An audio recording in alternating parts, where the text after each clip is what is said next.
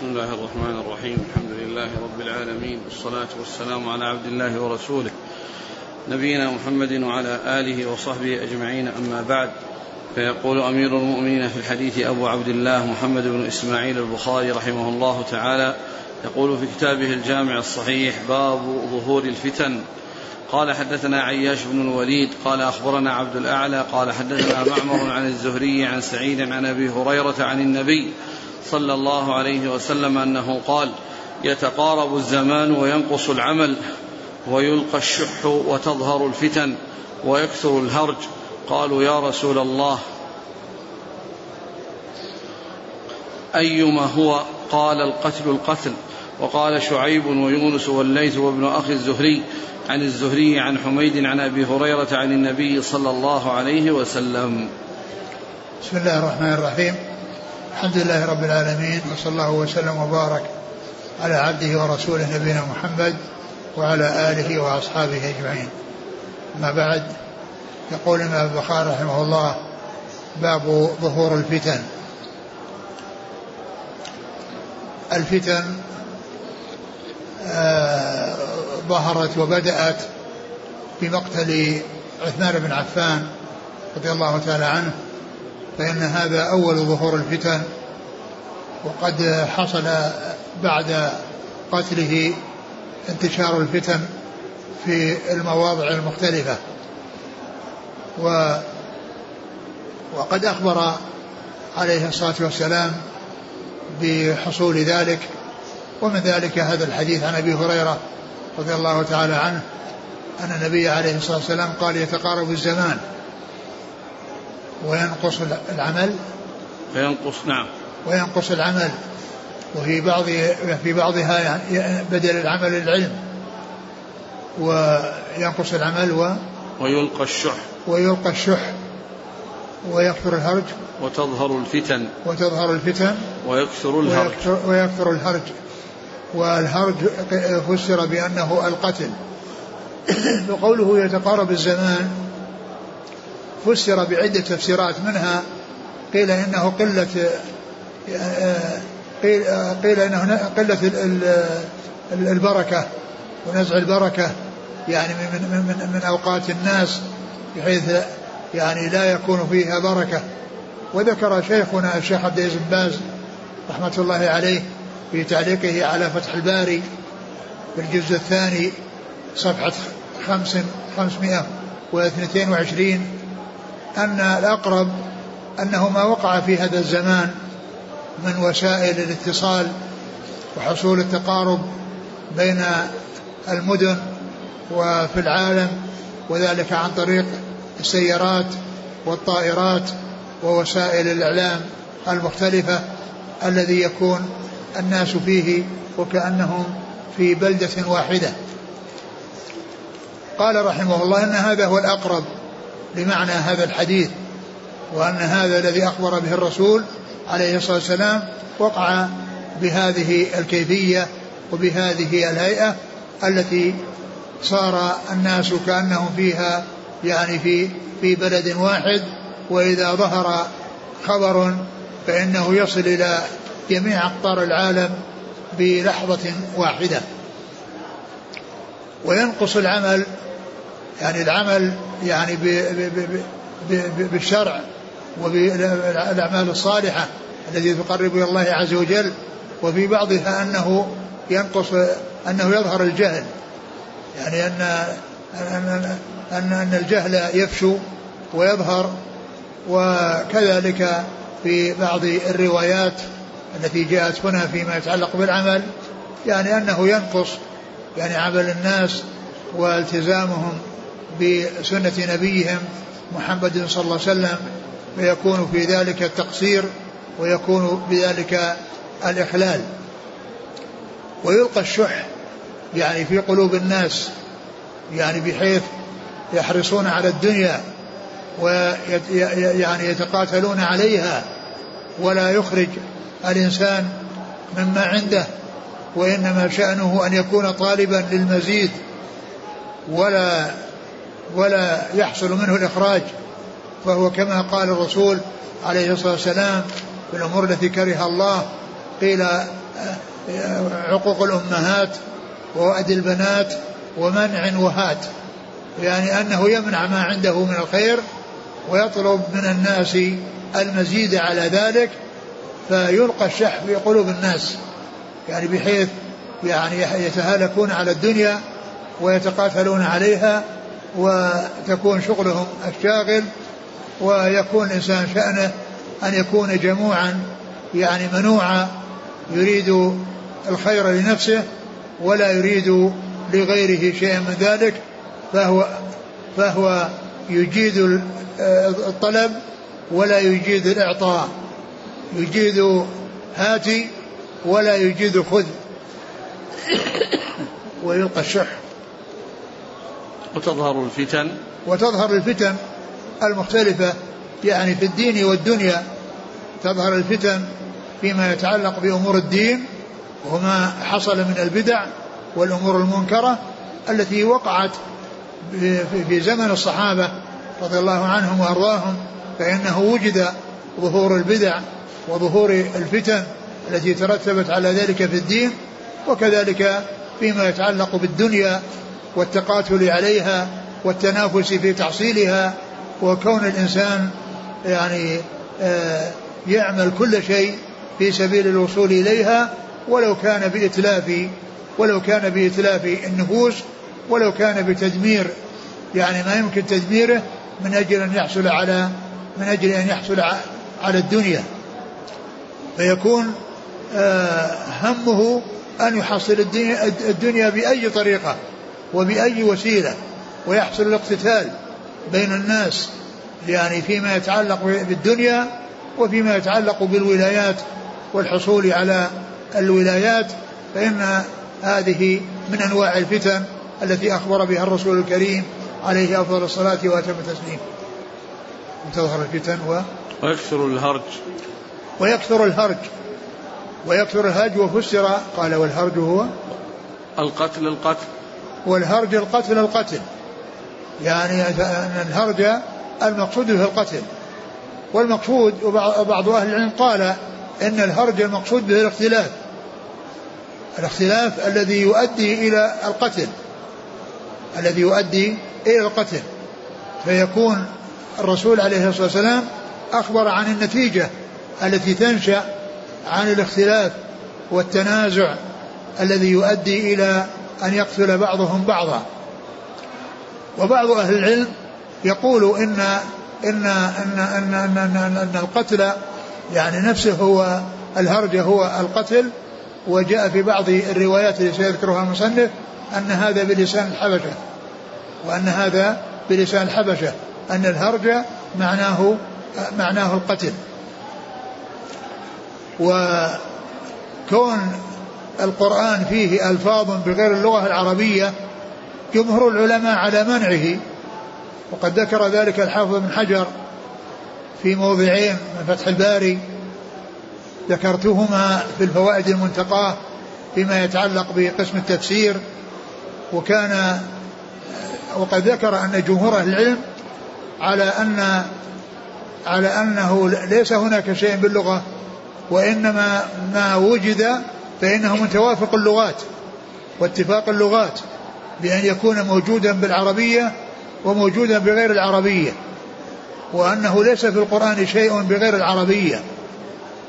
ليس شيء في القرآن بغير العربية وإن كان يعني يوجد في بعض اللغات يعني هذا المعنى وهذا اللفظ فإن ذلك من اتفاق اللغات ومن توافق اللغات بحيث يكون في اللغة العربية.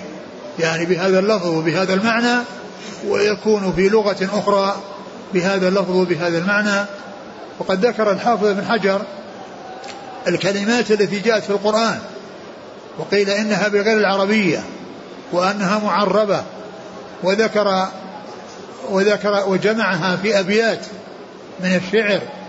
يعني بعضها جمعها غيره وقد أضاف إلى غيره أبياتا أخرى تشتمل على جملة ما قيل إنه معرب وأنه في القرآن بغير اللغة العربية وإنما هو بلغة أخرى كالحبشية وغيرها.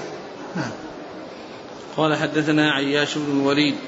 عياش بن وليد الرقام عن عبد الأعلى. ابن عبد الأعلى. عن معمر.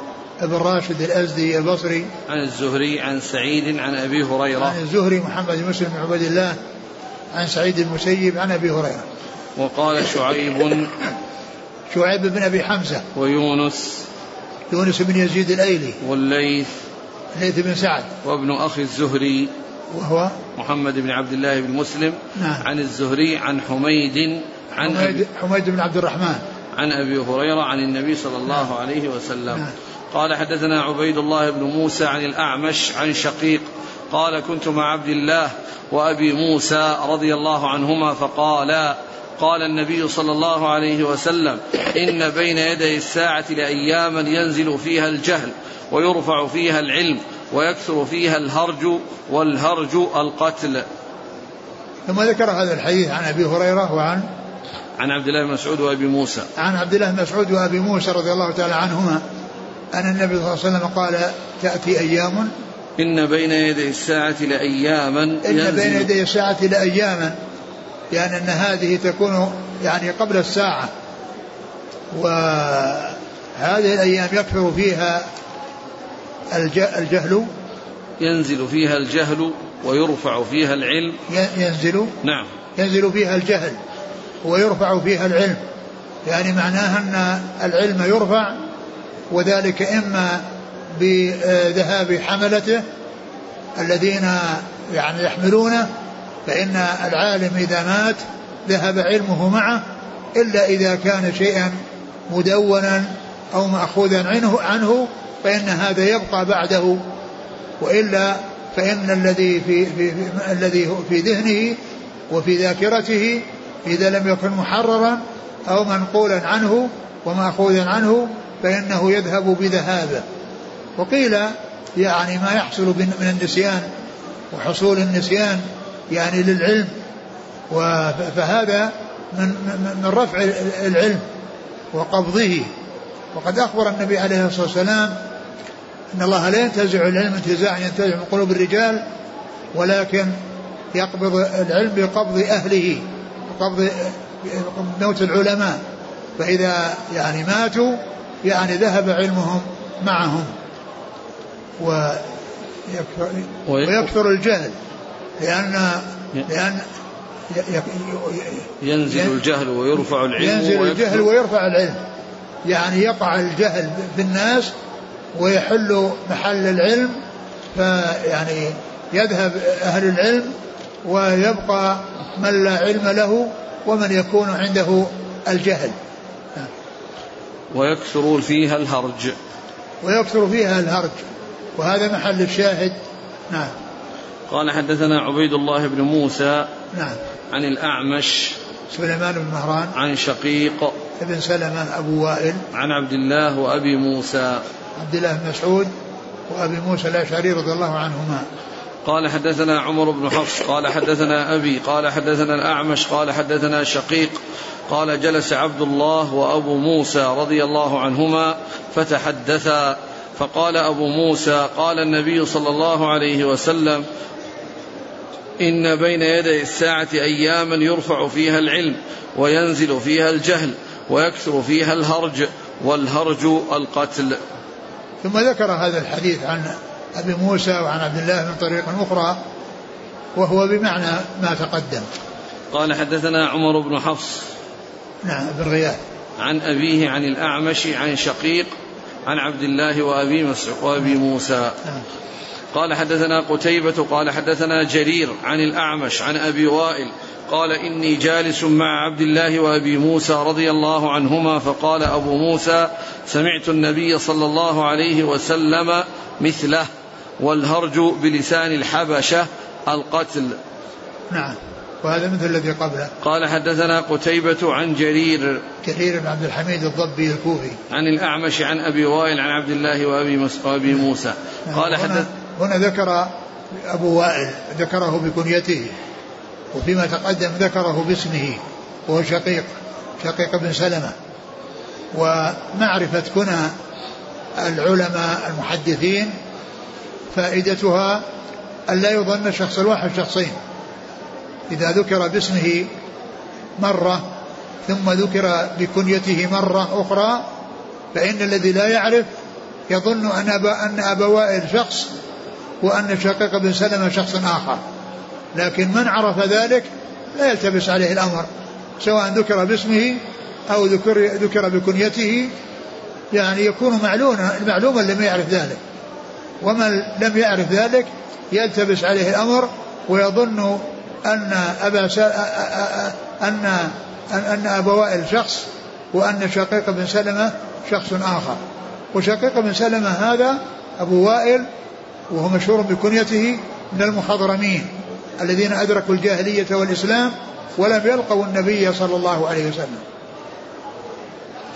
قال حدثنا نعم. قال حدثنا محمد قال حدثنا غندر قال حدثنا شعبة عن واصل عن أبي وائل عن عبد الله وأحسبه رفعه قال بين يدي الساعة أيام أيام الهرج يزول العلم ويظهر فيها الجهل قال أبو موسى والهرج القتل بلسان الحبشة وقال أبو عوانة عن عاصم عن أبي وائل عن الأشعري أنه قال لعبد الله تعلم الأيام التي ذكر النبي صلى الله عليه وسلم أيام الهرج نحوه.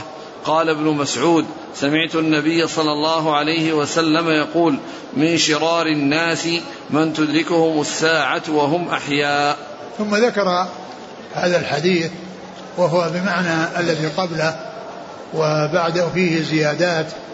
إيش قال؟ لفظه؟ في الأول. بين يدي الساعة أيام الهرج يزول العلم ويظهر فيها الجهل. نعم بعده. والهر والهرج القتل بلسان الحبشة. نعم. قال أيام الهر قال ابن مسعود سمعت النبي صلى يقول من شرار الناس من تدركهم الساعة وهم أحياء. ثم ذكر هذا الحديث يعني ابن مسعود وأنه قال عن النبي صلى الله عليه وسلم أنه قال من شرار الناس من تدركهم الساعة وهم أحياء. يعني الذين موجودون يعني يكونون موجودين عند قيام الساعة هؤلاء من شرار الخلق. وذلك أن أنه يحصل في آخر الزمان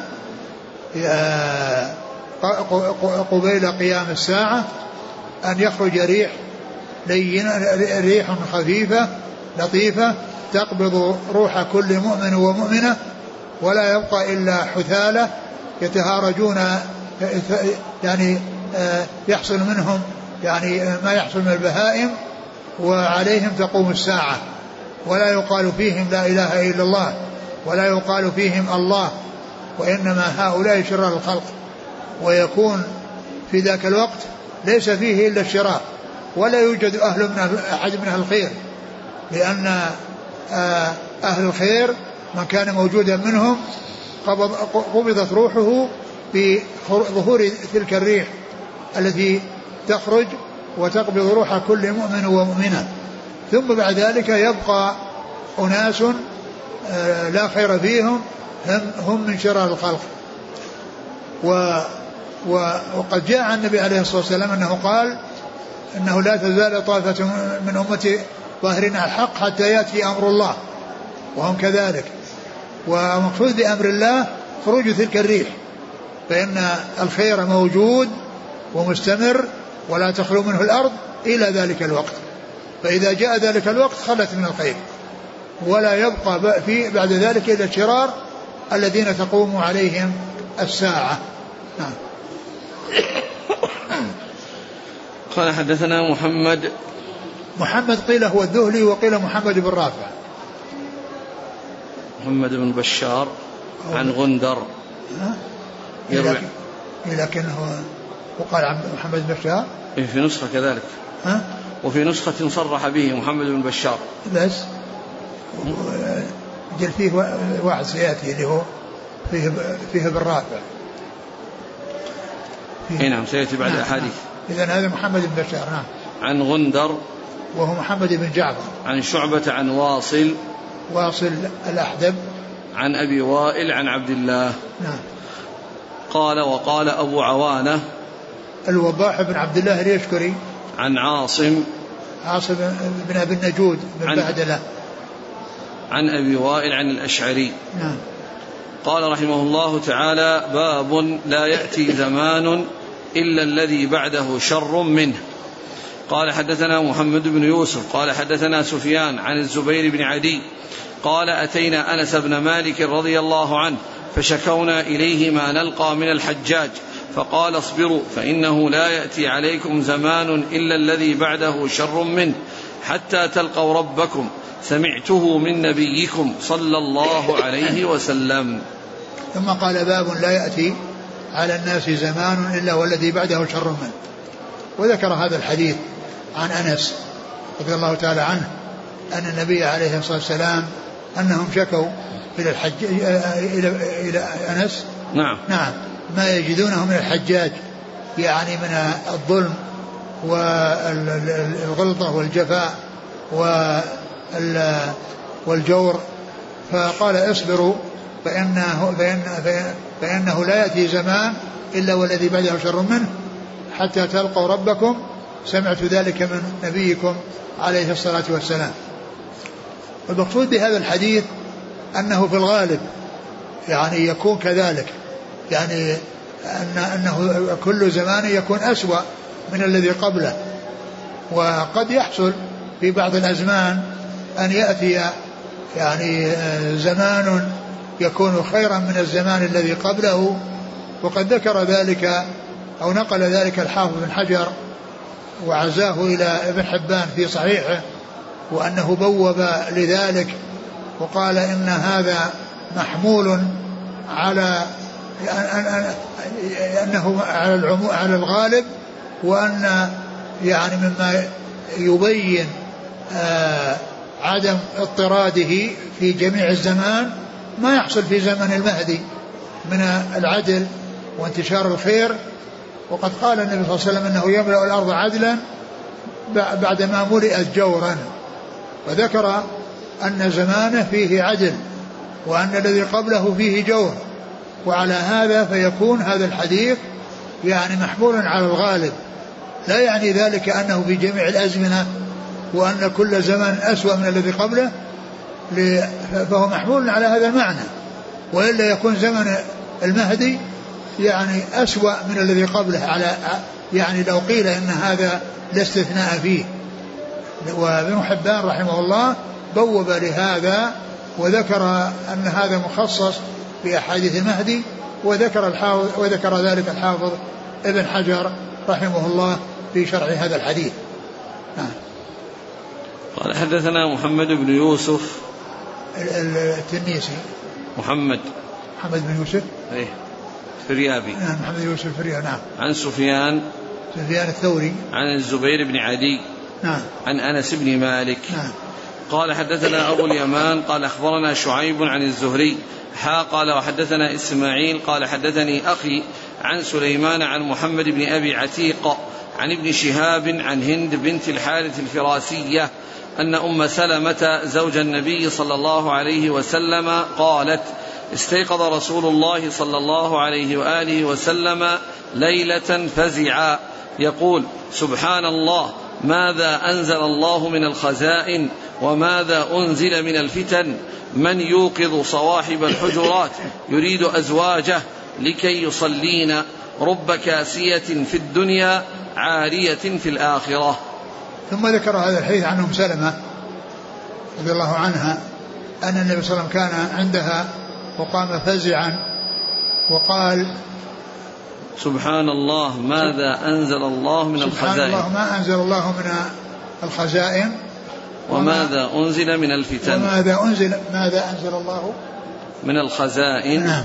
وماذا أنزل من الفتن؟ ماذا أنزل الله من الخزائن؟ وماذا أنزل من الفتن؟ و يعني فالرسول عليه الصلاة والسلام يعني كان عند أم سلمة وقام فزعا وقال هذه المقالة والمقصود بالخزائن. قيل أن المراد بها خزائن يعني رحمة الله عز وجل التي يرحم الله تعالى بها, بها عباده وهي الآثار الرحمة التي هي الصفة. لأن الصفة قائمة بالله ولكن آثارها الخزائن التي يعني يفتحها الله عز وجل للناس وينزلها ينزلها على الناس فيستفيدون منها وهي آثار الرحمة. وكما أن الجنة هي من آثار الرحمة فهذا الذي يحصل للناس من الخير الخيرات والبركات ومن آثار الرحمة. ولهذا قال فانظر إلى آثار رحمة الله كيف يحيي الأرض بعد موتها. آه، آه، وماذا أنزل من من الفتن؟ يعني أنه يعني يعني يحصل الخير ويحصل الشر. وكل ذلك من الله عز وجل. ولكن يعني هذا اللفظ الذي جاء في هذا الحديث أظهر الفاعل فيما يتعلق بإنزال الرحمة وبني المجهول فيما يتعلق بنزول إنزال الفتن. قال ماذا أنزل؟ ومعلوم أن الذي المنزل هو الله وكل شيء من الله عز وجل. لكن هذا من العبارات الحسنة التي يعني شبيهة بما ذكره الله عن الجن وأننا لا ندري أشر أريد من الأرض أم أراد بهم ربهم رشدا. لا ندري أشر أريد بهم الأرض أم أراد بهم ربهم رشدا. فظهر الفاعل أو أظهر الفاعل عند ذكر الرشد وبني المجهول فيما يتعلق بالشر. وإن كان الكل هو من الله عز وجل. يعني الله عز وجل هو خالق الخير وخالق الشر وكل ما يقع في الكون فهو من خلق الله سبحانه وتعالى. و نعم. بعد من يوقظ؟ قال من يوقظ صواحب الحجرات يريد من, أزواج. من يوقظ من يوقظ صاحب الحجرات. يعني وكأن المقصود من ذلك أو المخاطب بذلك يعني آه، بعض الخدم الذين يعني يقومون ب يعني بهذه المهمة. والمقصود من قيام قيامهن كونه يصلين يعني في يعني في الليل ويسألن الله عز وجل الخيرات ودفع الأضرار والشرور. من يوقظ صاحب الحجرات يعني زوجاته صواحب الحجرات. نعم. لكي يصلين ربك. يصلين يعني يحصلون صلاة الليل التي يعني فيها آه، نزول الرحمة وحصول الخير من الله عز وجل وإجابة الدعاء منه سبحانه وتعالى. ثم قال رب كاسية في الدنيا رب كاسية نعم نعم. في الدنيا عارية. يعني عارية في الآخرة. عارية في الآخرة. فسر هذا بعدة بعدة تفسيرات. آه، شفت الكلمات التفسيرات اللي ذكرها الحافظ. واختلف في المراد بقوله كاسية وعارية على أوجه. أحدها كاسية في الدنيا بالثياب لوجود الغنى. عارية في الآخرة من الثواب لعدم العمل في الدنيا. ثانيها كاسية بالثياب لكنها شفافة لا تستر عورتها فتعاقب في الآخرة بالعري جزاء على ذلك. ثالثها كاسية من نعم الله عارية من الشكر الذي تظهر ثمرته في الآخرة بالثواب. رابعها كاسية كاسية جسدها لكنها تشد خمارها من ورائها فيبدو صدرها فتصير عارية فتعاقب في الآخرة. خامسها كاسية من خلعة التزوج بالرجل الصالح عارية في الآخرة من العمل فلا ينفعها صلاح زوجها. كما قال تعالى فلا أنساب بينهم. ذكر هذا الأخير الطيبي ورجحه لمناسبة المقام. مناسبة المقام يعني كون الرسول صلى الله عليه وسلم يعني هو خير الناس وهن زوجاته وأنه إذا لم يحصل منهن العمل فإن يعني مجرد يعني صحبته وليس هو الذي يرفعهن وإنما يرفعهن العمل الصالح. وإذا اجتمع العمل الصالح وصحبة خير الناس فهذا يعني أحسن شيء وأفضل ما يكون. وقد قال النبي عليه الصلاة والسلام ومن بطأ به عمله لم يسرع به نسبه. ومن بطأ به عمله لم يسرع به نسبه. نعم. قال حدثنا إسماعيل قبلها. قال حدثنا أبو اليمان الحكم بن نافع. عن شعيب عن الزهري. نعم. قال وحدثنا إسماعيل إسماعيل بن أبي ويس. عن أخ عن أخيه. عبد الحميد. عن سليمان بن بلال, بلال. نعم. عن محمد بن أبي عتيق. نعم. عن ابن شهاب. عن هند بنت الحارث الفراسية. نعم. عن أم سلمة. نعم. قال رحمه الله تعالى باب قول النبي صلى الله عليه وسلم من حمل علينا السلاح فليس منا قال حدثنا عبد الله بن يوسف قال أخبرنا مالك عن نافع عن عبد الله بن عمر رضي الله عنهما أن رسول الله صلى الله عليه وسلم قال من حمل علينا السلاح فليس منا ثم قال باب قول النبي صلى الله عليه وسلم من حمل علينا السلاح فليس منا وذكر هذا الحديث المطابق للترجمة. وهو من حمل علينا السلاح فليس منا. والمقصود بقول ليس منا يعني حمل علينا يعني حمل علينا للقتال. يعني لأن لأنه حمل يعني السلاح عليه يعني لقتاله. فليس منا فسر بأنه ليس من أهل طريقتنا ولا من أهل يعني منهجنا والطريقة التي كنا عليها وإنما هذا مما كان عليه أعمال أهل الجاهلية ما كان عليه أعمال أهل الجاهلية. وبعض أهل العلم قال لا ينبغي أن يفسر بشيء وإنما يبقى على على يعني على ما هو عليه لتحصل الهيبة وليحصل الخوف وأن الأمر خطير وأن وأنه يخاف يعني مغبة يعني مغبة هذا الشيء فمن العلماء قال لا ينبغي أن أن يفسر وإنما يبقى على هيبته وعلى ما يدل عليه من الخطورة. ومنهم من قال إن أنه ليس على طريقتنا ولا على منهجنا وإنما هذا منهج أهل الجاهلية وطريقة أهل الجاهلية. نعم. قال حدثنا عبد الله بن يوسف التنيسي. عن مالك عن نافع عن ابن عمر. نعم. قال حدثنا محمد بن العلاء قال حدثنا أبو أسامة عن بريد عن أبي بردة عن أبي موسى رضي الله عنه عن النبي صلى الله عليه وسلم أنه قال من حمل علينا السلاح فليس منا. ثم ذكر هذا الحديث الأول عن من؟ عن ابن عمر. الأول عن ابن عمر وهذا عن أبي موسى ولفظهما واحد. من حمل علينا السلاح فليس منا. نعم. قال حدثنا محمد بن العلاء. وهو أبو كريب. وكثيرا ما يذكره البخاري باسمه.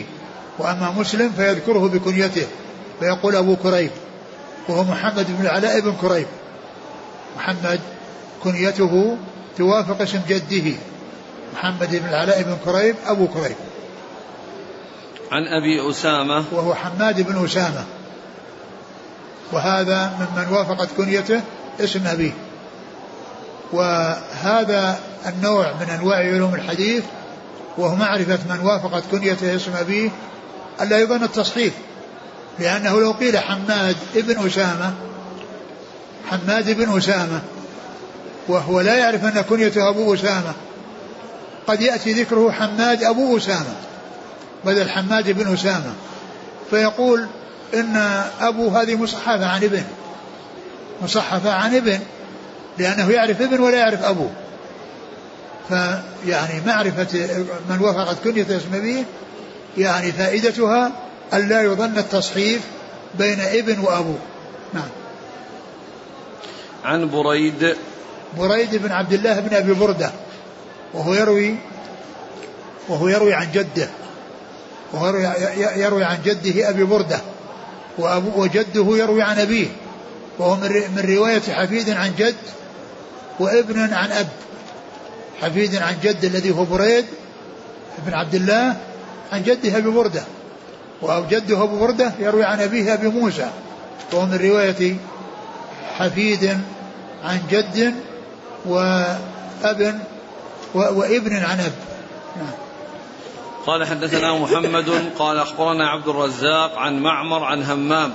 قال سمعت أبا هريرة رضي الله عنه عن النبي ذكر الحافظ بن حجر في ترجمته في في آه، هدي الساري أن لأن الحافظ بن حجر ذكر في مقدمة الفتح الرجال الذين تكلم فيهم من رجال البخاري وأجاب عن كل واحد منهم يعني عما عما ذكر فيه من القدح وكان مما ذكره مما تكلم فيه على بريد هذا قالوا أنه قال يعني عن من عن الإمام أحمد وغيره قال أحاديثه مناكير أحاديثه مناكير. وذكر أن اصطلاح بعض أهل العلم ومنهم الإمام أحمد أنه يطلق المنكر على الأفراد وليس المقصود به المنكر الذي هو مقابل المعروف الذي هو يعني الذي هو صحيح. يعني المنكر الضعيف مقابل بدل الصحيح. فليس المقصود به أن المنكر المقابل الضعيف المقابل للصحيح وإن المقصود بمنكر الغريب وهو صحيح. لأن الغريب يعني يكون صحيحا كما عرفنا في درس مضى أن البخاري صحيح البخاري فيه غرائب لم تأتي إلا من طريق واحد ولكنها صحيحة. وأوضح أمثلتها فاتحة صحيح البخاري وخاتمته. ففاتحته حديث إنما الأعمال بالنيات وخاتمته كلمتان حبيبتان للرحمن وكل واحد منهما جاء من طريق واحد. جاء من طريق واحد. يعني في حديث آه، أول حديث انفرد بروايته عمر عن الرسول صلى الله عليه وسلم وانفرد بروايته عن عمر علقمة بن وقاص الليثي وانفرد بروايته عن علقمة محمد إبراهيم التيمي وانفرد عن محمد إبراهيم التيمي يحيى بن سعيد الأنصاري. ثم اتسع بعد يحيى بن سعيد. يعني كثر الآخذون عن يحيى بن سعيد. ومثله الحديث الذي في آخر البخاري كلمتان حبيبتان للرحمن فإنه انفرد بإخراجه عن رسول أبو هريرة. وانفرد بإخراجه عن أبو هريرة أبو زرعة بن عمرو بن جرير. وانفرد عن أبي زرعة يعني آه، عمارة بن القعقاع. وانفرد عن عمارة بن القعقاع محمد بن فضيل بن غزوان. ثم اتسع بعد ذلك. اتسع بعد ذلك. فهذا يقال له غريب. والمقصود بالمناكير آه، الغرائب. وأنه ليس المراد بالتضعيف فإذا آه، يعني ما ذكر أن حديث المناكير والذي والذي عرف من اصطلاحه أنه يطلق المناكير على الغرائب لا يكون ذلك قدحا فيه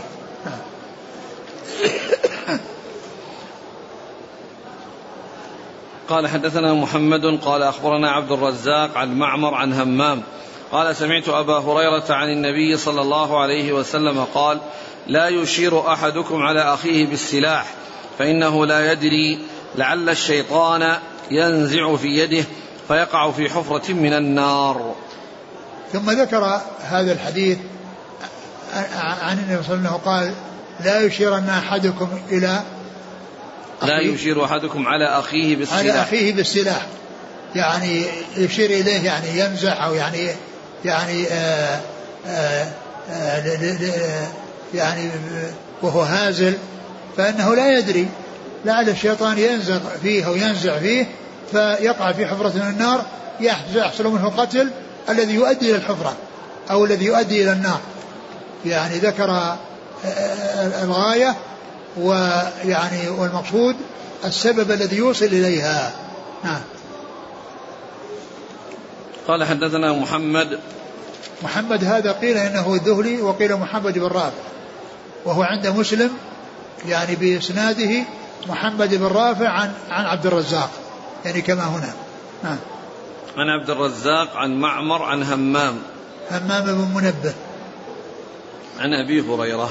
نعم قال حدثنا علي بن عبد الله قال حدثنا سفيان قال قلت لعمر يا أبا محمد سمعت جابر بن عبد الله رضي الله عنهما يقول مر رجل بسهام في المسجد فقال له رسول الله صلى الله عليه وسلم أمسك بنصالها؟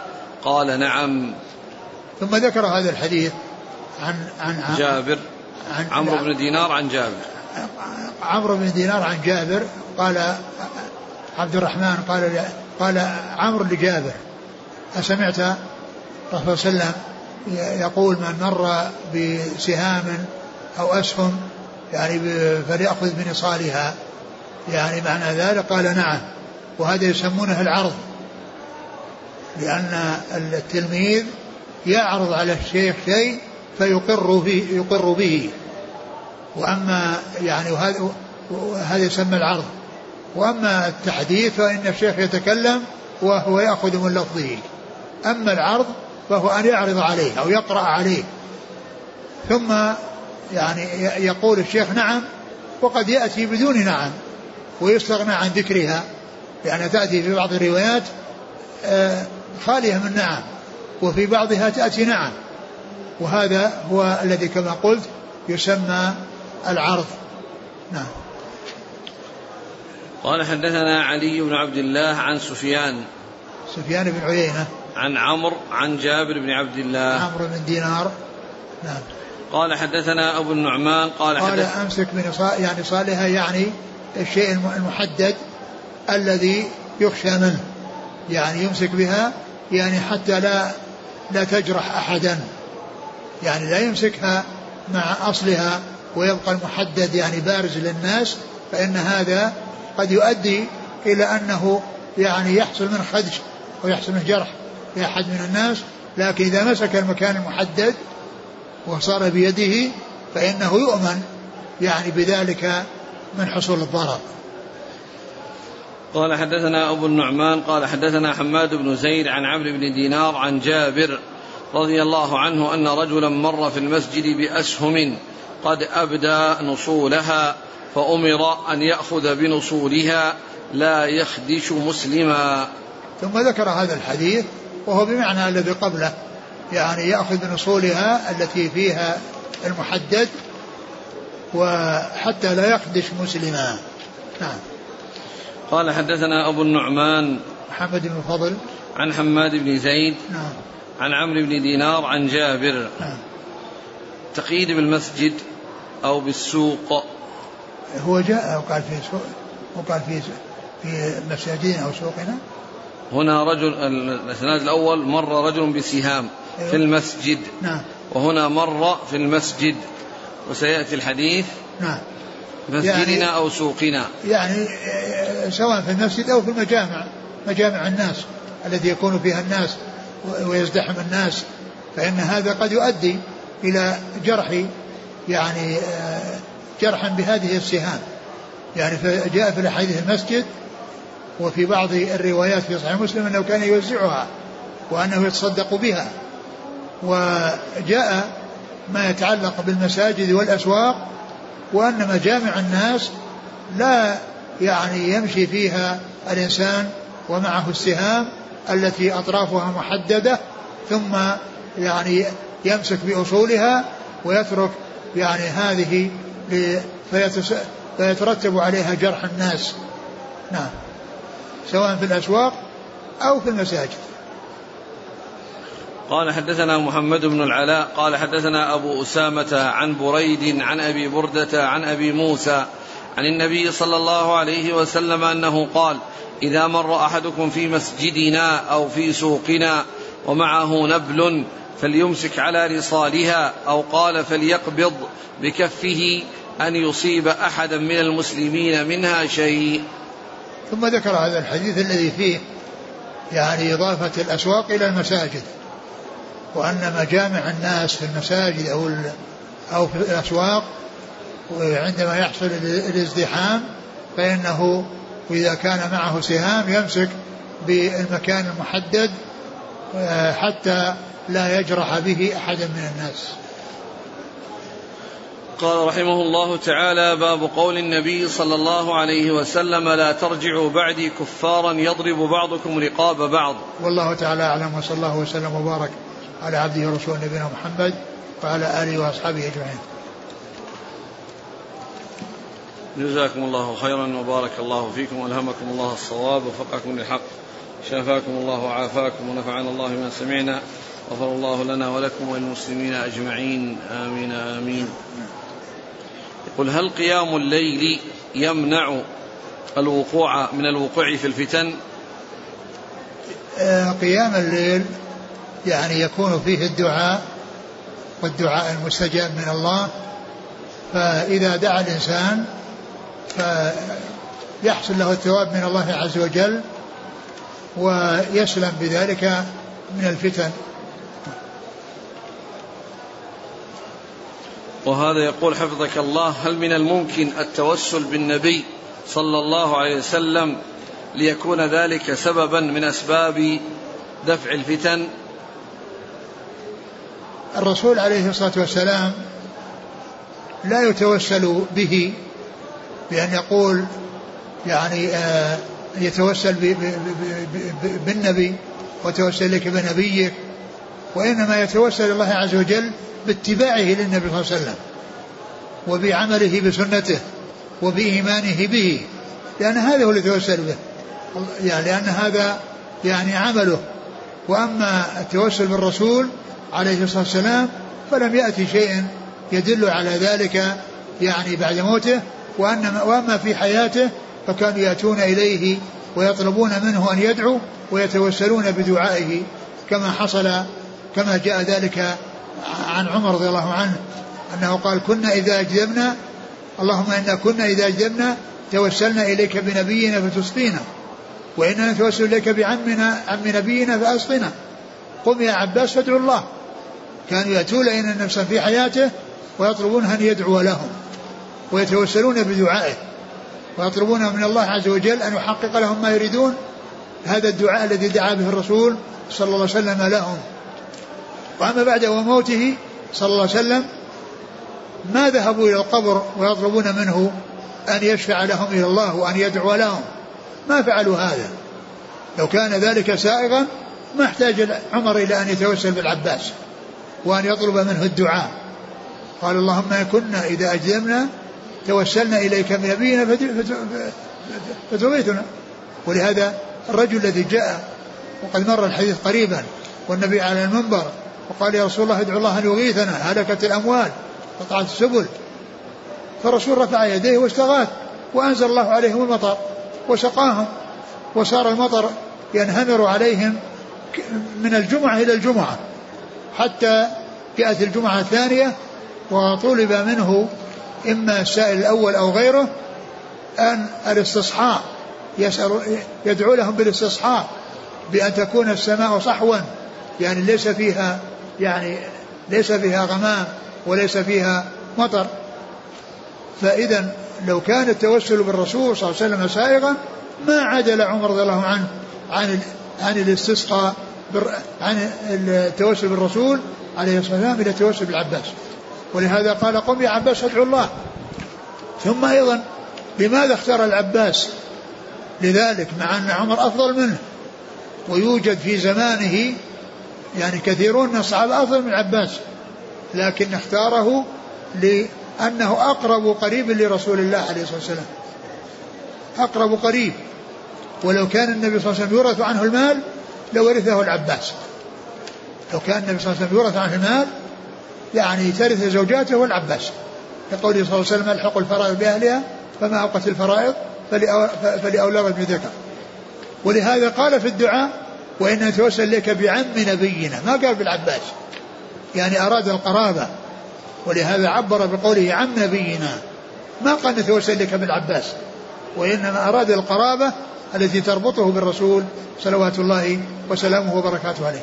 إذا الدعاء المشروع أو التوسل المشروع أن يقول اللهم إني أسألك بإيماني بك واتباعي لسنة نبيك ويعني آه، هذا هو السائر نعم. هل يصح أن يقال إننا في آخر الزمان وأن الساعة قريبة؟ لا شك أننا في آخر الزمان والساعة قريبة لكن العلامات التي هي قريبة من قيامها ما وجدت إلى الآن. يعني يعني بين الساعة فتن منها ما وجد ومنها ما لم يوجد.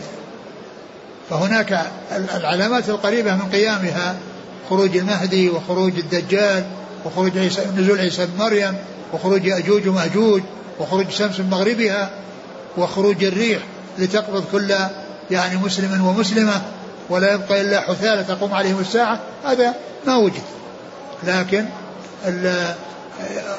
أمور يعني بين يدي الساعة وقبل قيام الساعة يعني منها ما وجد ومنها ما لم يوجد.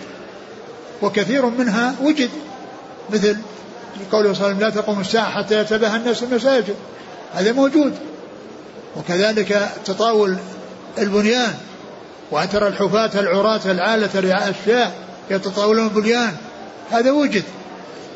ووجد أشياء كثيرة. و والرسول عليه الصلاة والسلام يخبر عن أشياء مستقبلة وكل ما أخبر به الرسول عليه السلام لا بد وأن يوجد. ونحن لا نعرف المقدر إلا بأمرين اثنين. يعني لا نعرف ما قدره الله وقضاه إلا بأمرين. أحدهما الوقوع. فإذا وجد شيء علمنا بأن الله قدره وشاءه ولا لم يقدره لم يوجد لأنه ما شاء الله كان. فإذا وقع شيء وحصل شيء إذا سبق به قضاء الله وقدره لأنه لا يقع في الوجود إلا مقدر. والأمر الثاني أن يخبر الرسول عليه الصلاة والسلام عن أمر مستقبل. فإننا نؤمن ونصدق بأن الله سبق قضاءه وقدره بأن يوجد هذا الذي أخبر به الرسول عليه الصلاة والسلام وأنه سيوجد في الوقت الذي يشاء الله عز وجل في المستقبل. ومن المعلوم أن الرسول عليه الصلاة والسلام بعد يعني بعد زمنه بقليل أخبر عن أشياء وقعت مثل الحديث الذي فيه أنه صعد المنبر ومعه الحسن وهو حامله وكان ينظر إليه وينظر إلى الناس ويقول ابني هذا سيد وسيصلح الله به بين فئتين من المسلمين. ماذا فهم الصحابة من هذا الكلام؟ هل فهموا منه أن الحسن سيموت طفلا صغيرا؟ أبدا. لأن الرسول أخبر بأنه سيصلح بين الناس. فإذا لابد أن يكبر وأن يعيش وأن يحصل منه صلح. الرسول عليه الصلاة والسلام أخبر عن أمور كثيرة تقع في المستقبل. منها ما وقع ومنها ما لم يقع. وليس من من الأشياء التي هي من العلامات الكبار. مثل الحديث الذي ورد لا تقوم الساعة حتى يحصر الفرات عن جبل من ذهب يقتتل عليه الناس ويكون الهلاك تسعة وتسعين في المئة والنجاة واحد في المئة. ومع ذلك كل يقدم يرجو أن يكون من الواحد في المئة لحرص الناس على الدنيا في ذلك الوقت. حرص الدنيا حرص الناس على الدنيا يعرفون الهلاك واحد في المئة النجاة واحد في المئة والهلاك تسعة في المئة. فكل يقاتل عليه يعني يؤمل أن يكون من, من هذا الجزء القليل الذي يكون به النجاة. هذا ما وقع إلى الآن. وبعض المتكلفين يعني ذكر يعني ذكر هذا الحديث وعنون قبله قال بترول العراق. بترول العراق. ثم أتى بهذا الحديث. يعني يفسر هذا. بترول العراق ما حصل عنده هذا الشيء. ولا يقال ولا يقال للبترول لأنه ذهب. ولا يقال له ذهب. وإنما الناس يطلقون عليه الذهب الأسود لأنه يعني يعني مثل الذهب يعني في كثرة الفائدة منه. لكن آآ آآ ليس هذا هو المقصود. وهذا فهم سيء وليس بشيء. لأن الرسول أخبر عن ذهب. وأنه ينحسر عنه الفرات وأن الناس يقتتلون. وبترول العراق ما حصل فيه اقتتال ولا مات 99% هنا واحد نعم.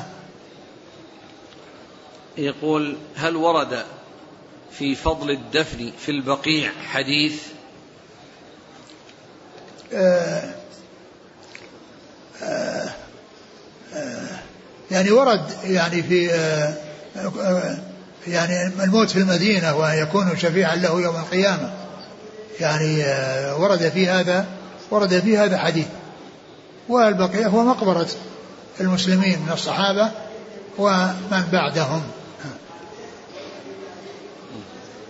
لكن معلوم أن البقيع يدفن فيه الخيار ويدفن فيه الأشرار والمكان المقدس لا يقدس أحدا. وإنما يقدس الإنسان عمله. هذا هو الذي يقدسه وهذا هو الذي يفيده. وليس مجرد الدفن في البقيع فإنه يدفن, فإنه يدفن فيه أشرار. نعم. يقول أحسن الله إليكم إذا تعارضت سنتان في عبادة مثلا الطواف حيث لا نستطيع أن نأتي بالرمل مع الدنو من الكعبة فهل الصحيح أن نقدم الرمل مع البعد عن الكعبة؟ الرمل يعني كما هو معلوم سنة. يعني إن أتى به الإنسان وتمكن في حسن وكونه يقرب من الكعبة يعني طيب إذا لم يحصل عليه مضرة.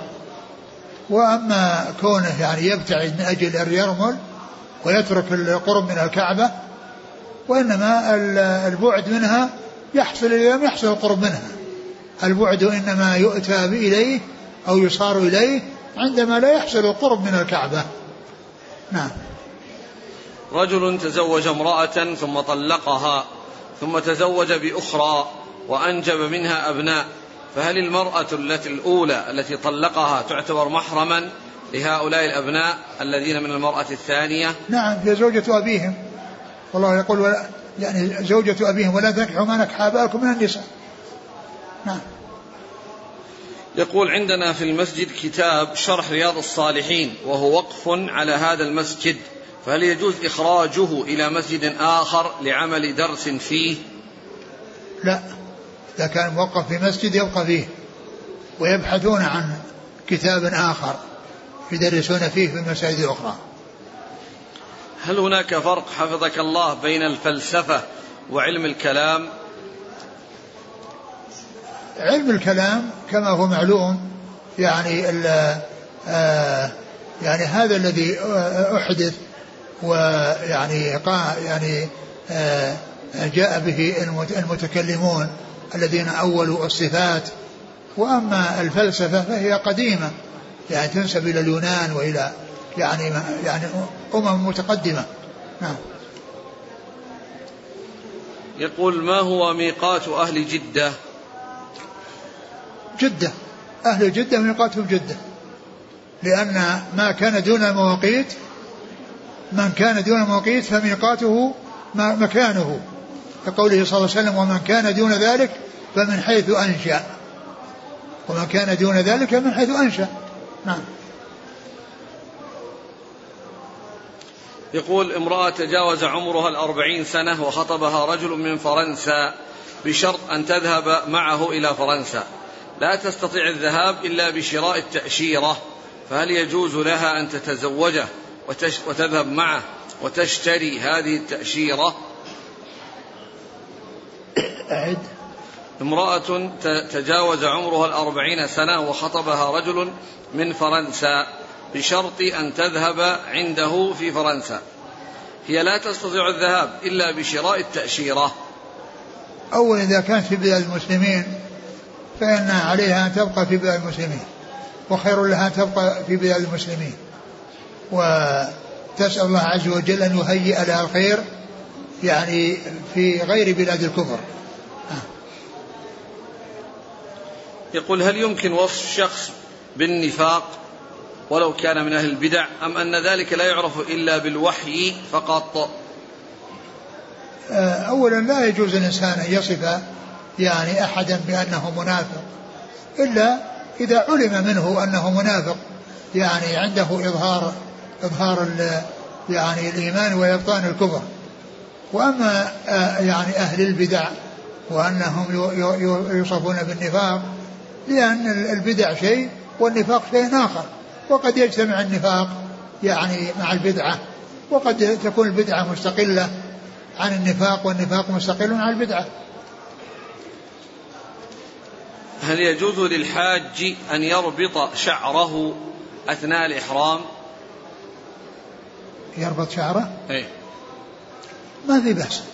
يعني إذا كان أنه يعني أنه يعني له شعر يعني آه كثيف وأنه يعني متفرق وبدل ما يكون منتشر يمين وساء يعني مثل مثل مثل الضفائر مثل الضفائر بالنسبة للمرأة. يقول حفظك الله نحن في بلاد غير إسلامية بلا أمير ولا خليفة مسلم فما هو الواجب في حقنا؟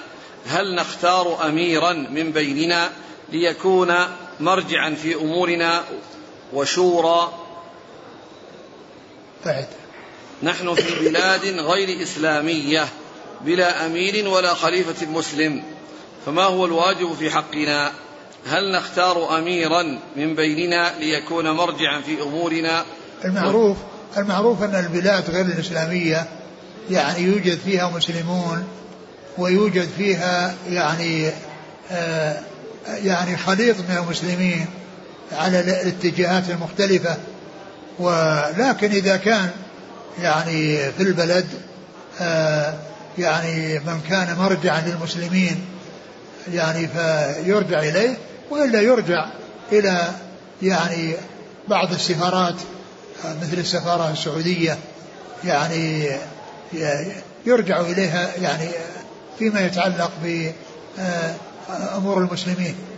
وأما يعني كون إذا كانوا جماعة يعني واحدة يعني ليسوا متفرقين فإذا اختاروا يعني جهة يرجعون إليها ويعني وتقوم ب يعني آه، العناية بمصالحهم والدفاع عنهم ومراجعة الجهات المسؤولة فيما يتعلق بمصلحتهم فإنه لا بأس بذلك. لكن لا يقال أنهم إن إن إن أنهم يعني ولاية وأنهم يقيمون الحدود وأنهم كذا وأنهم كذا لأن هذا ما ما يتأتى إلا بسلطة وولاية شرعية. يقول في الحديث أن أحد الصحابة جاء إلى النبي صلى الله عليه وسلم يشتكي أذى جاره فأمره بأن يخرج متاعه للطريق.